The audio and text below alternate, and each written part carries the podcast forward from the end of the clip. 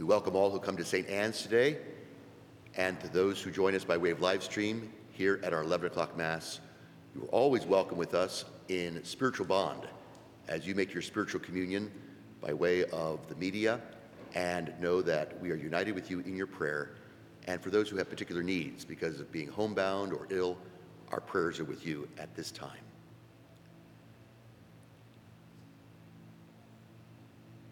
So many of the parables and stories that Jesus relates to his apostles are not always clear.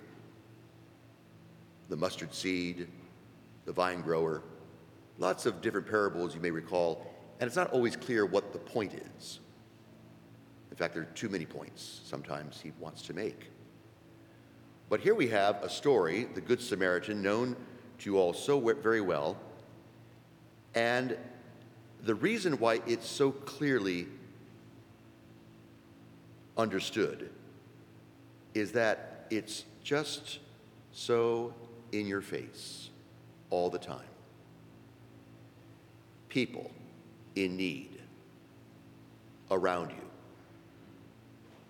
family, parents, children, brothers and sisters, neighbors. We're all neighbor to each other. It starts at home as we grow up. My brothers, my sisters, my parents, my aunts and uncles and grandparents, and the family unit is my first hub of the neighborhood as I grow up. And then I go to school and I make new friends and I live in a neighborhood beyond my own home or apartment. And my neighborhood begins to grow. But all the while, I'm running into people all the time. My whole life is now filled with people, and many of them in need.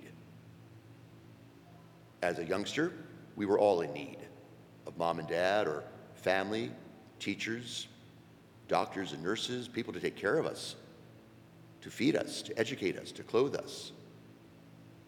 And now we're adults for the most part. And now we see a lot of people around us who are in need of us. So the question today is just who is my neighbor? How do I define that for myself?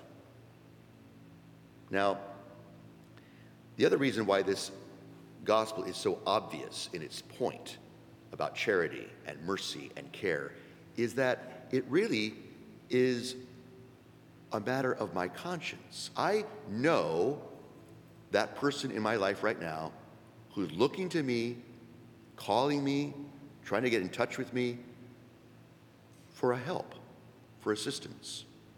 Or someone I know who's out there crying. They've been hurt and they're alone and maybe they're ill and maybe they have no one to talk to. And I know that person.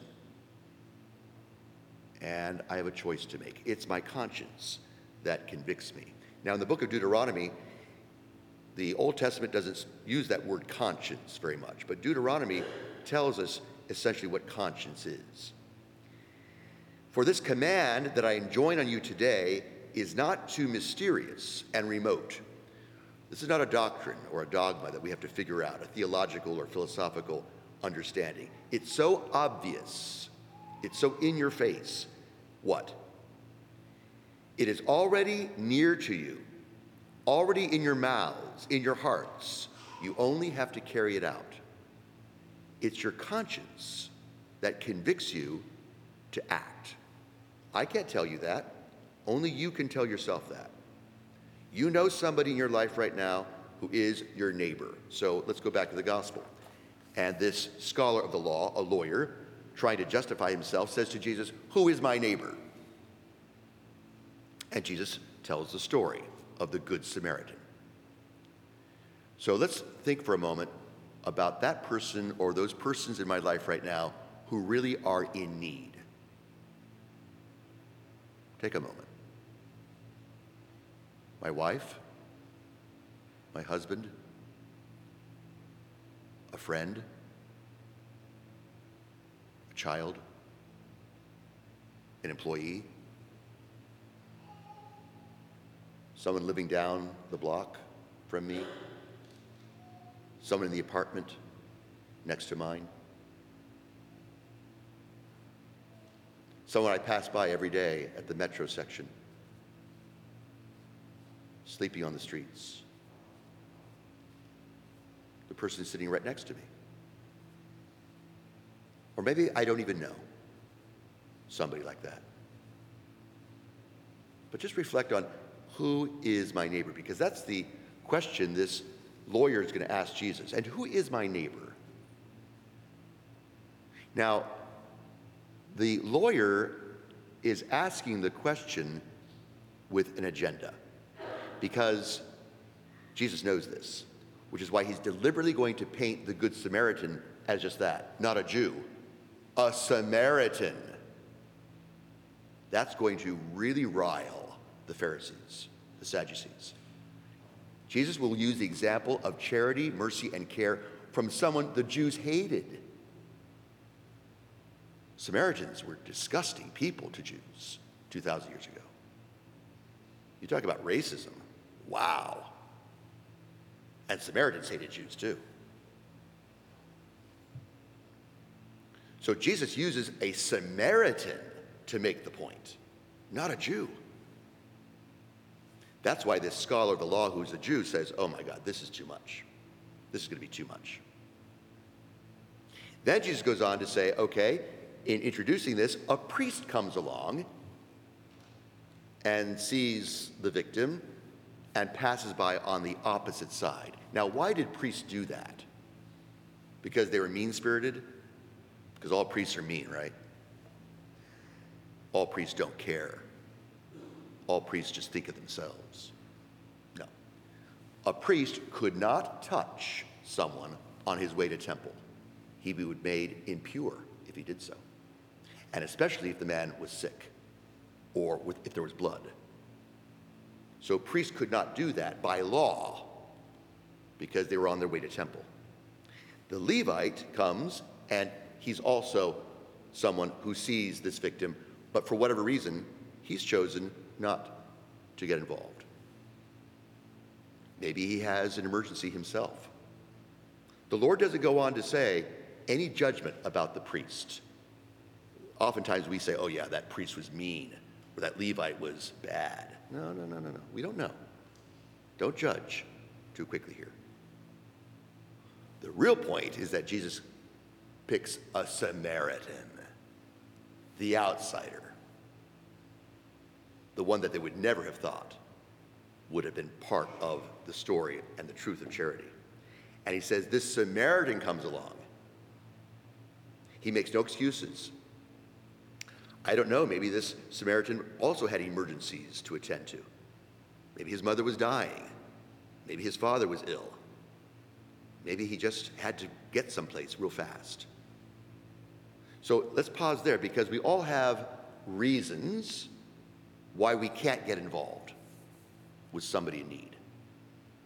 And they may be good reasons, prudential reasons. There are a lot of good reasons why I should not get involved with someone who's really reaching out. You have to decide that. You have to decide what you can do and what you cannot do. You have to be very prudent about this. Because a lot of people say, yeah, you got to get involved with everybody. I'm out there to save the world, Father. I'm going to give everything to these people and I'm going to give it all away. And yeah, okay. That's wonderful. But, friends, He's already done it. You can't match that gift of mercy, of forgiveness, of salvation. If you think you can, then you are a narcissist, a perfectionist, and that's a sin.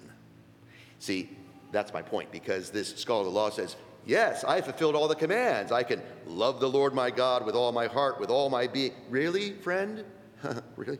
Try loving God 24 7 with all your heart, all your strength, all your mind. Really? How many have tried that? Raise your hands and succeeded. Thank you for being honest. None of us can do that. It's impossible for me, for you, to love the Lord my God with all my heart, with all my being, with all my strength. Wow. So I can't be perfect. I shall try. But the point of that commandment is that the Lord will love us with all his heart, with all his strength, with all his mind. I come as far as I can. The Lord will come the rest of the way. So when it comes to our conscience that convicts me to do something out of charity and mercy and care for someone, I can't do it all. My mercy and care and concern will always remain imperfect, and that's okay. That's realistic. We make the mistake, doctors, nurses, priests, people in public health professions, anyone in the caring professions, if they think they can really care for someone 24 7 and make them live forever and make sure they're going to be the happiest person on earth, it's called burnout. Doctors burn out, nurses burn out, priests burn out when we think we can make you happy forever. See, the Lord is the one who really is the Good Samaritan here. That's what he's trying to say. The Lord goes the extra mile. Look at him. What God has ever done that in the history of mankind? It's unique. The Good Samaritan is actually Jesus, who is the outsider, the one who's come from the outside, the God made man. Okay. Now, let's go back to your conscience and what we do. And again, as I said, it's going to be your choice. But you will know, you will know in those moments when someone is there in your experience right now or today or tomorrow or yesterday, whenever it was, and you had an opportunity to make a choice to care for them or to ignore them. And I think most of us know when we have ignored that opportunity, when we've ignored someone, not because we had some good reason. No, no, no. When I knew I had no reason at all that I just ignored them.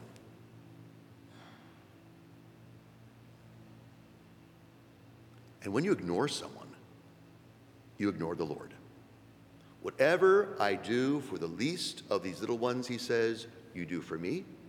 Whatever I fail to do for these least of little ones, you fail to do for me. Wow. St. Paul is saying that so much in the second reading. Christ, Jesus, is the image of the invisible God.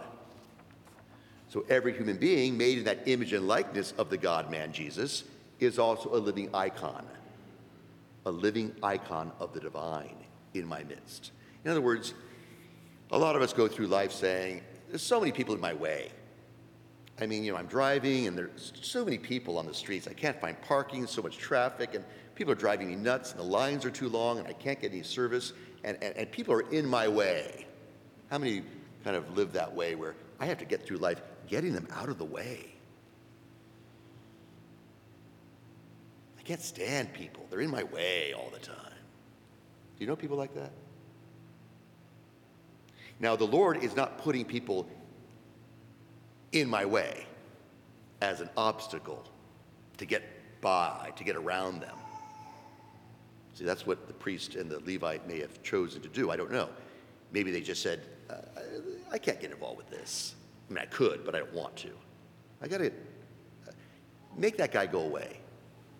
Would someone come along and just clean this up, please? But I can't get my hands dirty in this. Isn't there some social service that does this? Some agency that cleans this stuff up? But don't ask me. See, I don't know. But there are people like that, and you and I may have made that mistake sometimes. That's not a good reason. You know when you don't have a good reason. Your conscience will tell you. And you have missed the opportunity, and you say to yourself, oh no, why did I ignore that person? I could have done something. I really could have done. not the impossible. I could have really made a difference. And I chose to say no. I chose to ignore them. That's called a sin. And it's really a bad one. Sins against charity are sins against the Holy Spirit because charity is love and God is love. So when we don't love each other this way, it's pretty bad. And my conscience convicts me. I know it. I know it. No one has to tell me. Again, Deuteronomy. No one has to go out there and find it for me. It's not too mysterious and remote. It's not up there or over there. It's right here in my heart, in my mouth. I know. I just have to do it. So the Lord is not placing people in your way, He's placing people on your way to heaven. There's a reason why people are in need and come to you. That's providential.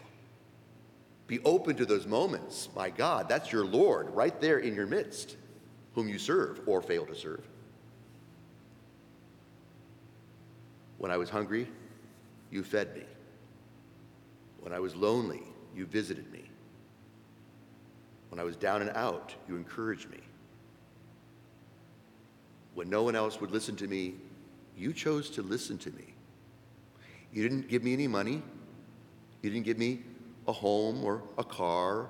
You didn't do uh, any of that. Fine. But you listened to me. You took the time out of your busy schedule with all your other reasons why you couldn't have get, been involved. You chose to be present to me in some way. You even prayed for me. You didn't even know me, but you cared for me. See? And they say, Well, when did we see you hungry or thirsty or in need? Whatever you did for them, you did for me. And whatever you didn't do for them, you failed to do for me. Now, our conscience tells us that. And everyone in this church has a conscience. Every man and woman has a conscience. Follow it. Just follow it. Because when you follow your conscience, you're doing the work of the Lord. You're doing it.